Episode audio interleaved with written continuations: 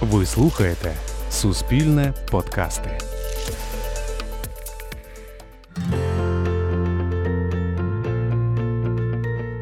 Вітаю! Подкаст Емоційний інтелект знову з вами. Мене звуть Тетяна Трощинська, я ведуча Радіокультура. І ми продовжуємо давати раду собі та своїм емоціям. І в нашій студії гостя Ірина Глущенкова, сертифікована бізнес-тренерка. Вітаю! Вітаю! Сьогодні ми говоримо про кухонну психологію або кухонний розвиток та чому ми ставимо собі та іншим діагнози. І заодно прекрасна нагода, оскільки у нас Ірина Глущенкова в студії. Можливо, постійні слухачі і слухачки пригадують. Ми вже неодноразово з Іриною говорили. Це дуже така гарна нагода поговорити про свій власний розвиток або щось поцікавитися, що робити з собою інколи так, коли хочеться краще розуміти себе. Отже, я почну з такого базового. Насправді я бачу величезний інтерес, тому що якщо там в Google щось там забиваєш, як чи чому щось там відбувається з тобою, твоєю душею, мозком чи чимось, і одразу тобі викидається ціла гілочка цих пояснень, цієї кухонної психології. Так чому такий інтерес до самопізнання з вашої точки зору? Ну з того, що я відчуваю, напевно, ну кухонна психологія є таким самим по собі методом стрес-менеджменту. Ну, наприклад, я сама є читачка активна телеграм-каналу на кухні з психологом. Да, тобто такий яскравий приклад. Тобто, перше стрес менеджмент. А друге, напевно, більш більш серйозна причина це справді запит на допомогу, тому що пандемічна невідома для нас реальність, також дивні власні реакції, і ми шукаємо шляхи, що із цим робити. Потім, напевно, доступ, величезні обсяги інформації в публічному доступі, і дуже часто справді якісний контент дає нам їжу для роздумів. Ну і напевно, просто така цікавість, як детективна історія Шерлок Холмс досліджує самого себе або оточуючих і інших і так. інших, так. І я собі тут теж подумала, що це можливо трошки нагадує навіть е, конспірологію, так тільки тут таємниці душі. Завжди існує світова змова, яка придумала вірус. Я сподіваюся, ви, ви в це не вірите, але ж ви можете про це прочитати. Так? Десь світова змова там придумала якийсь вірус, а тут якась е, світова змова моїх співробітників на роботі для того, щоб якомога гірше працювати. І ми маємо це розслідувати, щось угу. за цим стоїть, знайти корені, Може, це дитяча вивести, травма. Та, вивести на чисту воду. І отут ми виходимо, це може це дитяча травма, може це проблеми в сім'ї, може це ще там щось, і ми починаємо собі домислювати. І от де тут ризики? Ну, в домислюванні завжди ризики в невірній інтерпретації з одного боку. З іншого боку, ну, насправді в тому, що корені багато чого є в дитинстві, то в цьому також є велика доля правди. Я подивилася ось от сьогодні, готуючись до ефіру, я подивилася свою книжкову полицю. Там є багато чого. Це не полиця, це такі стоси, багато-багато полиць. Але якщо десь іти в напрямок популярної психології або якихось речей пов'язаних із саморозвитком, то нам дуже багато такого, ну що добре продається, насправді на зразок таємниці мозку, е, як розмовляти з ідіотами. Ну тобто, е, я розумію, що з одного боку це продається, з іншого боку, там можна знайти корисні інформації, якщо подивитися, хто цей автор чи авторка наскільки бекграунд е, потужний, наскільки ці люди мають право писати, так те, що вони пишуть. Але оцей от пошук простої формули він присутній, він має право на існування.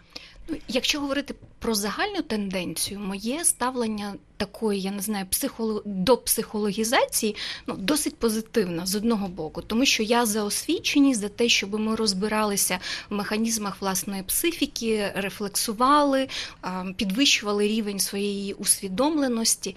Але з іншого боку, ну справді важливо розуміти межу, де я сам, а де можливо моєї експертизи, знань буде недостатньо і не намагатися без запиту лікувати інших психологічно. Це дуже важливий момент без запиту лікувати де. А от на роботі я нагадаю, що е, сертифікована бізнес-тренерка з нами Ірина Глущенкова, у вас величезний досвід проведення тренінгів, причому як сторонньої консультантки, mm-hmm. так в різноманітних сферах бізнесу і не лише бізнесу, а організацій різного характеру. І громадських організацій немає значення, правда? І е, коли ти приходиш, от є в вашому досвіді це, що, припустимо, там менеджмент вас немає, і оце от все хоче вивалити, вивалити, так? Насправді часто буває запит на такий зворотній зв'язок угу. після тренінгу щодо якихось особливостей психологічних учасників тренінгу. Але є такі, ну для мене етичний принцип, я можу давати зворотній зв'язок щодо учасників тренінгу і їх роботи безпосередньо на тренінгу. Ми не ставимо діагнози на рівні навчальної активності людей, коли вони експериментують, роблять помилки і вчаться. Те це перше. Друге, якщо говорити про діагностичні інструменти на робочому місці, вони можуть якісно працювати, але якщо підход до цього професійний, етичний, прозорий.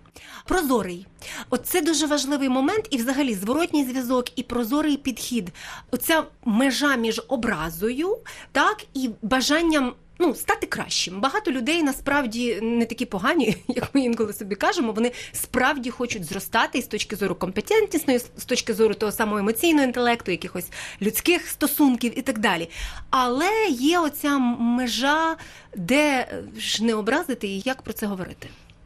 Ну, якщо говорити про діагностичні інструменти як інструменти, як методики, та то вони працюють, коли вони використовуються системно, тобто коли організований процес до під час використання методики і після, тобто до коли учасники розуміють і силу методики, і її обмеження, процес, коли вони розуміють, як це відбувається, хто має доступ до результатів, яким чином вони опрацьовуються, і після яким чином хто надає зворотній зв'язок учасникам щодо результатів результатів методики, так щоб вони могли цей зворотній зв'язок взяти.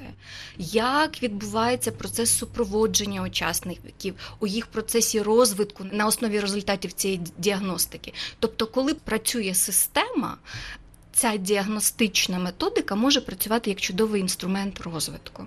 Це не за один раз, та тобто це не відбувається за один раз. Я просто пригадала такий приклад е, з свого е, життя. Я колись працювала з одним керівником, який час від часу казав усім: Я хочу знати, чим ви дихаєте. І він наймав е, дуже багато людей, сторонніх, які приходили, не всі запам'ятовували їхні імена і прізвища, але ти десь там сидиш на роботі, а в тебе в кутку сидить якась нова людина, яка в блокнотик щось за тобою записує. Потім там через місяць уже інша людина щось за тобою записує в блокнотик. І ти ніколи насправді не знаєш, що з тобою відбувається.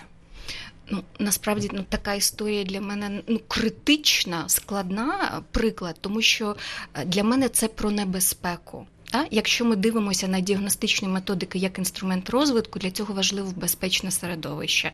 Тому ну, от справді цікаво, яку ж валідну е, інформацію керівник міг здобувати, коли діагностика працювала саме таким шляхом. Тобто для мене це не про етику, не про професійність і не про розвиток, напевно.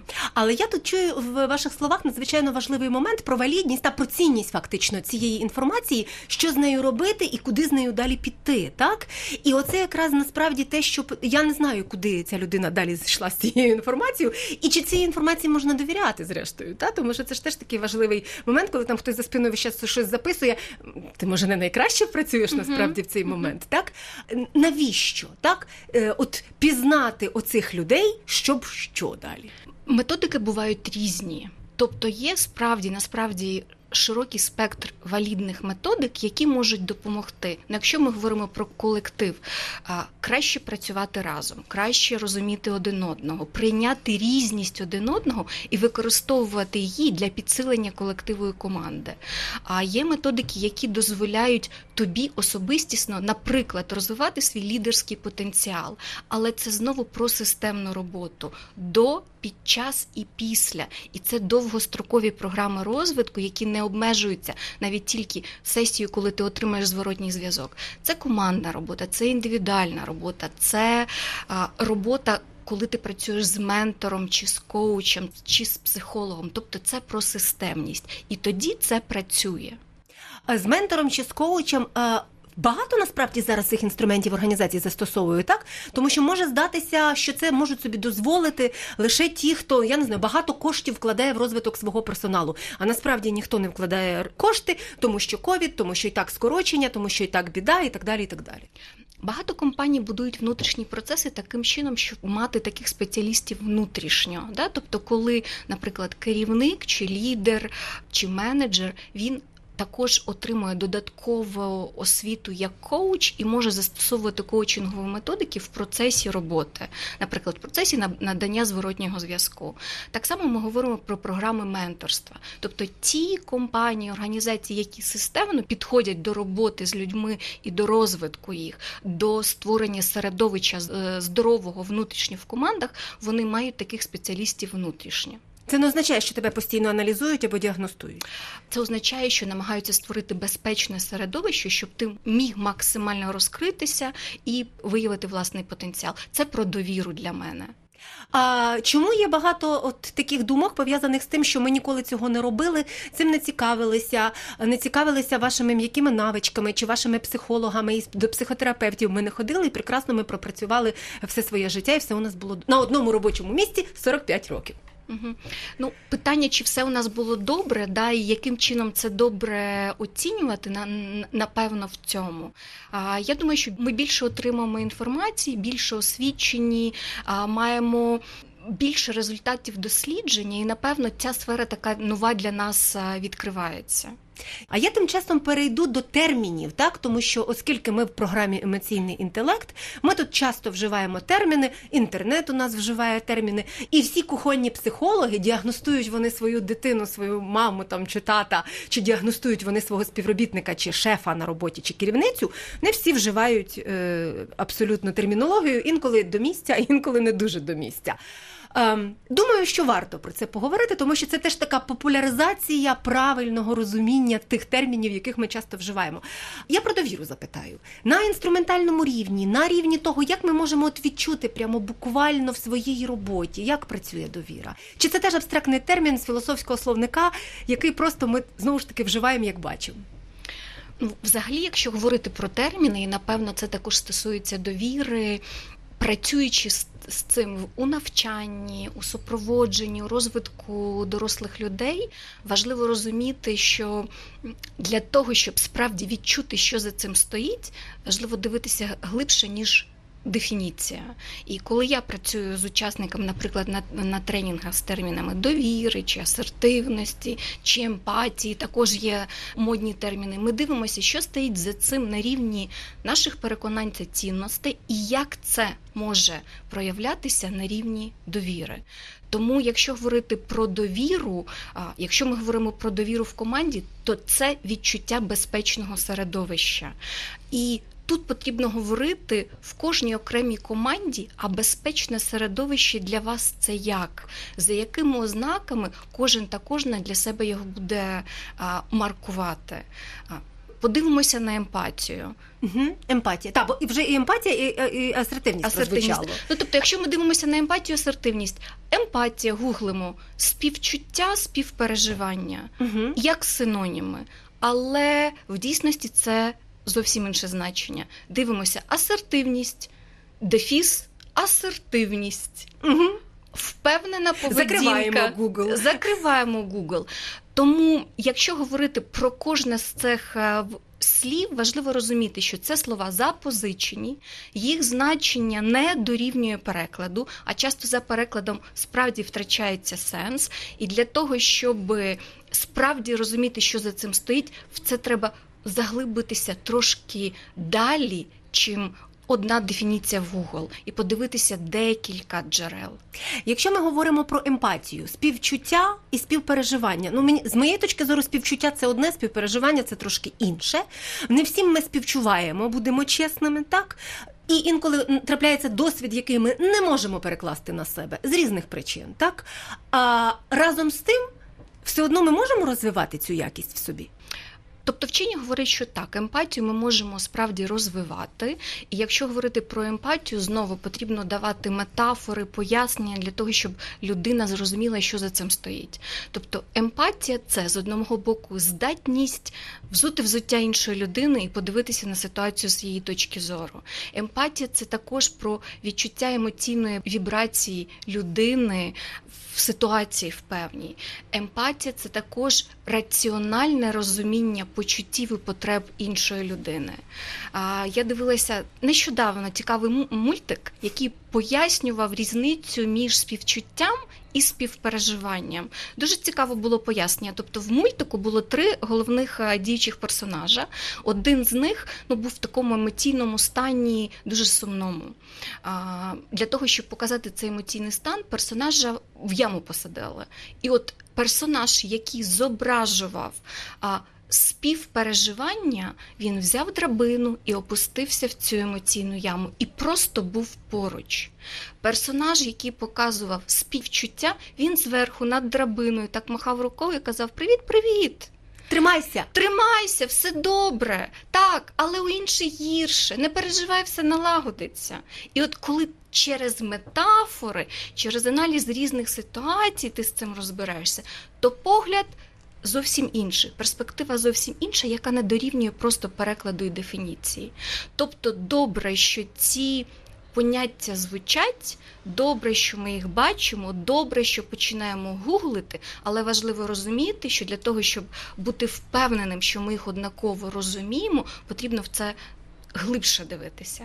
Тобто, коли на робочому місці я кажу, я розумію, що в тебе така проблема, так от, будь ласка, мені до п'ятниці шостої години оце дороби.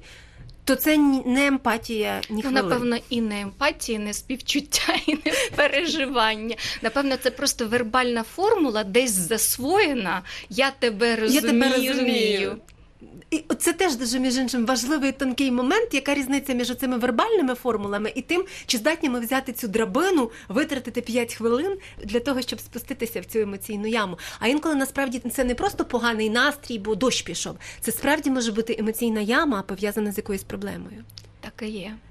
Асертивність, впевненість, впевненість у чому, у кому і так далі. Знову таки асертивність, якщо заглибитися трошки да, в, те, що за цим стоїть, тут є е, одна складовика, яка лежить на рівні наших установок і переконань, і інша, як це виражається на рівні нашої поведінки. Тобто, якщо говорити про рівень установок і переконань, це коли я заходжу в комунікацію, в контакт, розуміючи свої потреби і емоції, і готовність про це говорити відкрито, але говорити так, щоби поважати потреби і емоції іншої людини і усвідомлювати, що вони можуть бути зовсім іншими. Це про рівень переконання установок. Якщо говорити про поведінку, це також і про форму, про ті вербальні слова, формулювання, які ми вибираємо для того, щоб озвучити свої потреби, емоції і те, що для нас важливо в ситуації. А, і ці оці вербальні формули вони інколи говорять е, нам, що нас не чують, хоча насправді звучать так, ніби нас чують. Так, от е, моє улюблене, я тебе почув. Мгм. Так, воно взагалі мені здається ні про що. Там воно воно ні про стан, ні про співчуття, ні про емпатію, ні про е, фізичну присутність тебе в цей момент. А добре, а як тоді це змінювати? Чи це не змінюється на вербальному рівні? А на якому? Поведінка змінюється, коли змінюються наші, наші усвідомлені ситуації, наші переконання. Тобто важливо розуміти, що асертивність це не модне слово, це не вербальна форма, а це глибше поняття.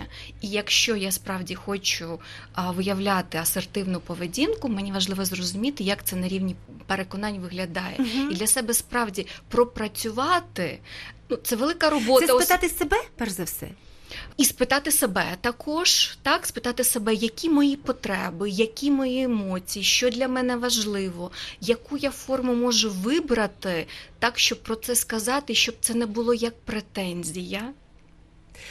І вже як, почу... ого. і як почути потреби і емоції іншої людини, навіть якщо вони звучать як претензія. Тобто недостатньо сказати, що мені зараз з вами не по дорозі. Це не означає. Я не буду виконувати це завдання, тому що воно мені не лягає на душу. Це не є асертивністю. Це може бути асертивністю, все залежить від форми. Ну тобто, справді ми можемо знайти форму, інтонацію, Мгм. тон, коли це буде звучати прийнятно. А можемо сказати так, що це буде дуже саркастично. Та і дуже претенційно. А дуже цікаво, що в таких ситуаціях, коли ми намагаємося розібратися з емпатією, з асертивністю, з тією ж довірою, ми шукаємо алгоритмів. От дайте, будь ласка, перше, друге, Продиктуйте мені фрази, Так. так? Да, дайте я запишу річовочки. Та скажіть перше, друге, третє, щоб я зробив, і це було про довіру. І це була асертивна поведінка. Чи тоді я буду емпатувати? Але їх не існує. Чи всі люди до цього здатні? Я чому це запитую? Тому що я собі уявила, що люди підтримуючих професій, або люди, може, не всі зараз наші слухачі і слухачки просто теж цей термін знають чи часто зустрічали. Йдеться про професії, переважно людина-людина. Лікар чи лікарка, вчитель там чи вчителька, та той самий коуч і тренер, або навіть будь-який керівник чи керівниця, який все одно має дуже чи яка багато спілкування з людьми. Волонтери, ну ми можемо пригадати Мгм. цілу купу занять людських, так які е, вимагають дуже сильного занурення у світ іншої людини. Що там в неї вже емоційна яма чи не емоційна яма, і це ж дуже складно. Насправді дуже складно, тому що там межа, коли ну, людина може сама впоратися, і коли вона вже не може, вона дуже тонка і дуже індивідуальна. Тому ну, це справді дуже складно. Ми інколи також навіть не немає замислюємось, до речі, і так. нема алгоритмів, і ми інколи не замислюємося про те, що люди, з якими ми працюємо, вони можуть бути виснажені, і вони не хотіли нічого нам там такого. Просто у них уже не вистачило ресурсу подумати, як сформулювати. Мгм. Це ж теж буває.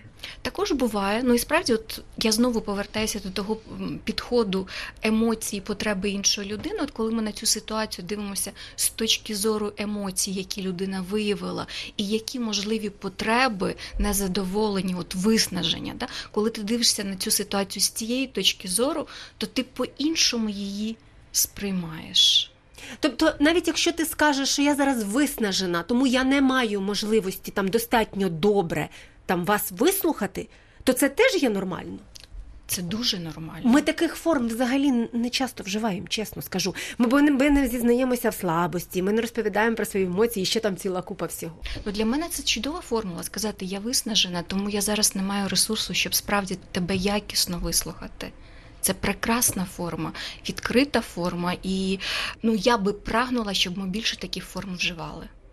Що таке якісно вислухати? Дати людині от по-справжньому контакт, якісний контакт. Це коли я сфокусована на розмові, сфокусована на людині, на тому, що людина відчуває, які вона думки передає. Тобто я повністю присутня в цій розмові. Мої думки, як мавпочки, не стрибають з гілки на гілку, я не роблю вигляд, киваю. Активно слухаю, кажу ті всі вербальні формули. Да, от, от це не про якісно. Да? А от перший мій опис був про те, що, що таке як, якісний контакт. І це окрема робота насправді. І це окрема робота, тому що ну, в такому якісному контакті це також про нашу готовність працювати з отима самими емоціями, коли людина нам скаже: Я виснажена, я не можу зараз цього робити. А тепер е, ситуація пов'язана з пандемією. Мало того, що воно не минає, воно посилюється, так і постійно думки повертаються до того, у кого е, ніхто не захворів або хто не захворів сам. Чи не станеться це з ним і з найближчими? І ще момент пов'язаний з тим, а чи буде локдаун, наприклад, та чи зупиниться робота, чи зупиниться бізнес, і це все теж накладає свій відбиток, і ми стаємо не просто виснаженими, а що з нами? Що з нами взагалі відбувається? Стан такої інтенсивної тривоги, я би так це описала. Та? Інтенсивної, хронічної, хронічної тривоги, і справді в цьому буває дуже-дуже складно. І от та межа, коли я впораюся і я не впораюся, та вона дуже тонка і індивідуальна. А зосередитись важче у цій ситуації. Я от інколи помічаю, і навіть е, говориш з колегами або говориш загалом з людьми. Багато хто каже, що концентрація зменшується. Наша увага це великий ресурс, потребує великого ресурсу роботи нашого головного мозку. І насправді, коли ми виснажені, коли ми в стані тривоги, це наш ресурс з'їдає, і звичайно це впливає на концентрацію, пам'ять, наші процеси мислення. Ми відчуваємо, що ми функціонуємо по-іншому. Я зараз підходжу до цього, що теж зараз стало дуже модно говорити. Ми все одно всі невротики, і навіть частково іронічне пишання цим. Так, ну можна сказати, що не пишання, але таке загравання, загравання з самим терміном. Так а, та я все одно невротик, тому мені простимо і так далі. Ну це ж теж десь такий шлях. Я не знаю, чи це добра гра, чи не дуже. Ну, напевно, це пов'язано з таким стереотипним описом невротика. Ну, якщо дуже коротко і стереотипно описати, хто такий невротик, це людина, у якої все стабільно погано. Да? І це пов'язано з тим, як ми зараз описуємо нашу реальність. Так, стабільно погано і такий е, ярик на себе навішуємо невротик. Але ну насправді, якщо говорити, да, про неврози. Ці діагнози можуть ставити тільки спеціалісти, професіонали і симптоми неврозів у всіх дуже індивідуальні. При тому, якщо говорити про невротизм, коли Є таке відчуття певне тривоги при ну певному та певному благополуччі зовнішньому, ну це норма, да, це норма, тому ну в цьому контексті в якійсь мірі ми всі невротики. А що таке здорова самооцінка? Чи є таке явище загалом, і це дуже важливо інколи в робочих середовищах, тому що наше уявлення про свою здорову самооцінку може не збігатися з уявленням, до речі, е, тих людей в середовищі, яких ми працюємо. Ну, якби я говорила про самооцінку, да, для того, щоб легше було розуміти, що таке і що за цим стоїть, я б напевно розводила два поняття: самооцінка і самоцінність. Угу. Якщо говорити про самооцінку, я би тут взяла дві складові: це автономність і адекватність. І важливо, щоб вони працювали в парі. Що це означає? Автономність це все-таки самооцінка про мене, я її складаю самостійно. Адекватність це коли при цьому складанні самооцінки я беру до уваги зворотній зв'язок інших, оточуючого світу. Але здорова самооцінка це коли ці два параметри, два аспекти працюють в парі. Тобто самооцінка це про оцінку себе. Автономно і адекватно, тобто беручи е, зворотній зв'язок інших до уваги, а самоцінність це ставлення до себе, не оцінка, а ставлення. І самоцінність це коли я цінна для самої себе в будь-якій ситуації, за будь-яких умов. Помилок і провалів? Будь-яких. Я не уявляю, цінна, як це працює. Я цінна для самої себе просто тому, що я існую. Помилки і провали і в здоровій самоцінці ми проходимо різні періоди. Але коли ми цінні для самих себе, це допомагає нам у ті періоди помилок, провалів пройти, тому що ми розуміємо, ми люди і ми робимо помилки. Цікаво, що колись я в цій же студії говорила з Анною Мазур, вона засновниця hr ресурсу Happy Monday, і вона говорила про те, що на абсолютну першість серед рис, які шукають роботодавці, це якраз адекватність. Оце слово, і ми теж його тут е, розбирали, як роботодавці розуміють це слово, і те, на що найбільше скаржиться, що надзвичайно мало чи надзвичайно складно знайти адекватну людину. Компетентності можуть підходити, освіта підходить там диплом, я не знаю, досвід роботи, все що завгодно. Але коли ти починаєш далі, от уже працювати, то е, виходить оця проблема з адекватністю. Ну вона може бути з двох сторін, до речі, там uh-huh. і в роботодавців, і в працівників можуть бути проблеми з адекватністю. Але тепер принаймні ми почули оцю комбінацію, так? Автономність і адекватність, ну справді проблема з зворотнім зв'язком, вона така дуже, дуже, дуже. ну, вона всюди існує. І проблема з зворотнім зв'язком, я би сказала, така двостороння, коли ми не вміємо його надавати, і коли ми не вміємо його приймати. І дуже часто ситуація з неприйняттям зворотнього зв'язку пов'язана з тим, що ну було в нашому досвіді багато ситуацій, коли нам зворотній зв'язок надавали ну, вживу термін так не, надали, не, не, неадекватно. Так, да. так надали, що ми все так, життя про це так, пам'ятаємо. Цей момент насправді існує. Чи Оці інтерес до самопізнання, знання себе, яка ти людина, який ти працівник, яка ти працівниця, там немає значення в різних сферах. Має воно якийсь зв'язок з відчуттям, я не знаю, щастя чи з відчуттям якогось повноти життя, з якістю життя, mm-hmm. та я би так сказала. Я би сказала, що зворотня самооцінка, от особисто для мене, вона близька до впевненості в собі і віри в себе. А коли ти можеш бути впевнений собі і вірити в себе, коли ти себе знаєш, тоді ти можеш спиратися на свою силу. І якщо взяти там якість життя щастя, як таке суб'єктивне благополуччя, де ми можемо виявляти свій потенціал, реалізувати свої здібності, класно, продуктивно працювати, будувати стосунки, то звісно, ми можемо це робити, коли ми добре знаємо себе. Тобто це про самооцінку, це про віру в себе, це про впевненість в собі. А якщо говорити от про цю ситуацію пов'язану з пандемією і розумінням того, що не всі бізнеси, не всі компанії, не всі сфери навіть знають і можуть бути впевненими в тому, як вони далі працюватимуть, так що хотітиме той самий, наприклад, споживач, так або чи купуватимуть те, не купуватимуть, може кого скорочувати. Ну от ці всі проблеми, які тривожать е, насправді кожну людину, і тут ми підходимо до моменту турботи про себе і про своїх співробітників. Як це все укласти, коли ти з одного боку думаєш, е, що в тебе невідомо, що взагалі буде з завтрашнім днем, і тут ти розумієш, що ти ще повинна чи повинен оточити ніби як турботою так у цій ситуації людей, з якими ти працюєш?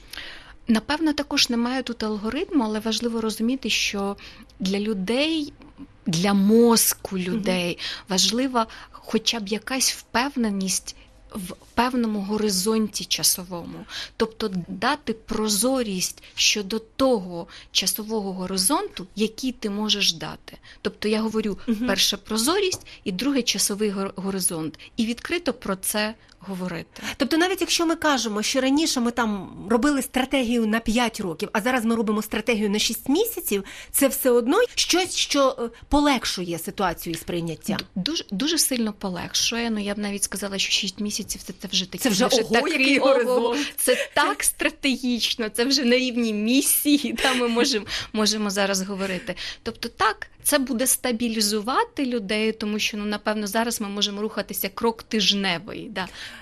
тиждень, тиждень, тиждень, а може і не завжди. Тому, якщо ми можемо давати впевненість та на більший часовий горизонт, її давати і бути прозорим щодо того, що відбувається. Ого, як ви мене повернули в реальність. Я нещодавно якраз думала про цю піврічну стратегію і думаю, це ж навіть соромно, так на щось там планувати на півроку на такий маленький термін. А виявляється, треба спокійніше ще й ставитися і до цих менших горизонтів. Ми можемо планувати, чому якщо є бажання, якщо є бачення, якщо якщо ідеї, це також класно. Да? Це енергетизує нас зараз таке планування.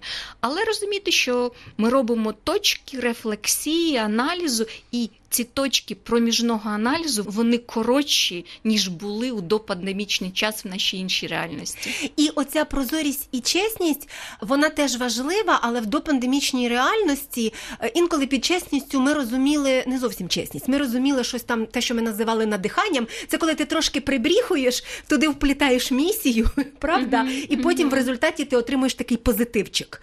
Зараз не дуже це варто практикувати. Ну, Для мене от, от той позитивчик він ну, не працював і тоді. Ну, Він він дуже легко щитується. Uh-huh. Та, І наші люди можуть цьому підіграти, але насправді ж воно глибоко не зачіпає. Тому тому так бути чесним, прозорим, відкритим і шукати шляхи стабілізувати людей. І один шляхів стабілізації це також, коли ми їх інформуємо, даємо їм доступ до інформації, які можуть такі легкі, прості кроки підтримати свій емоційний стан, стан свого близького кола, якщо ти керівник, стан своєї команди.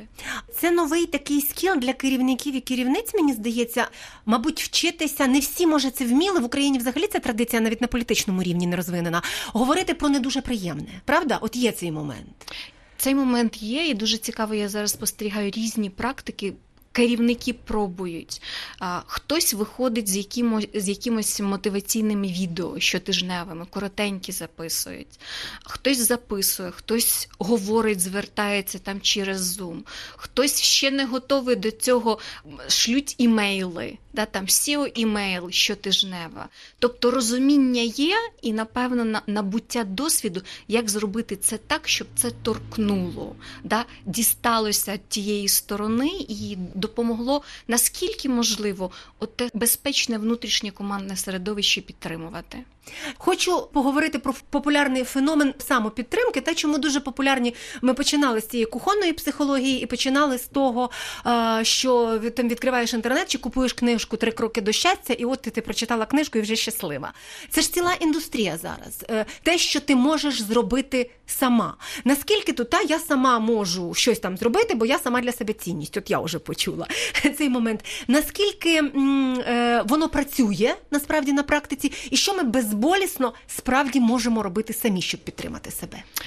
Я за самоусвідомлення і ну, всі ті ресурси, які ми маємо, якщо ми читаємо, намагаємося мати доступ до більших джерел, читаємо, слухаємо, дивимося, це про освіту і самоусвідомлення. Я за це. Це дає нам більше розуміння власного ресурсу, допомагає розвивати гнучки своєї поведінки і так далі. Але при цьому я також за психоемоційну гігієну. Коли ми звертаємося за професійною допомогою не тоді, коли вже я не справляюся і коли вже все пропало, а для того, коли потрібно підтримати те стабільне і здорове, що є. Тобто я за цей підхід. Я стикнулася з дуже такою складною статистикою. В Україні не отримують психологічної допомоги 79% тих, хто її потребує. Це дуже велика цифра. Це дуже велика цифра. Та? І тому, ну от справді, я за профілактику. Ніж за те, коли ми йдемо за допомогою, коли ситуація от справді вже вже ну важко контрольована, чи справді складна. Чи завжди це тільки професійна психотерапія або психологія, чи може бути якісь інші безпечні середовища, де можна спробувати отримати от таку підтримку? Як перший крок, напевно, так в Австралії є цікавий протокол, протокол першої психологічної допомоги, який втілений в комерційних організаціях, тобто кроки, як колеги можуть психологічно підтримати один одного. Він був запозичений з протоколу допомоги в кризових ситуаціях. І це класно, що це є. Але для мене все-таки це перший крок. Ну, колеги можуть не нашкодити. Та от головний принцип цього протоколу це якісна присутність, от той якісний контакт, про який говорили, пам'ятаючи, не нашкодь. Угу. Тобто, коли наші думки все ж таки не скачуть, коли ми намагаємося чути, так, і коли ми намагаємося, мені цей образ просто так запам'ятався, взяти цю драбинку та і спробувати спуститися в цю яму з людиною, яка в ній перебуває. Не давати порад без запиту і не надавати інформацію, коли тебе не готові почути. Це також звідси. Ви слухали подкаст Емоційний інтелект. Підписуйтесь на нас, щоб споживати корисну та цікаву інформацію надалі. А також можете почути нас щотижня в ефірі Радіо Культура. З вами була Тетяна Трощинська. Залишайте свої коментарі щодо попередніх випусків та пишіть побажання стосовно тем наступних епізодів. До зустрічі!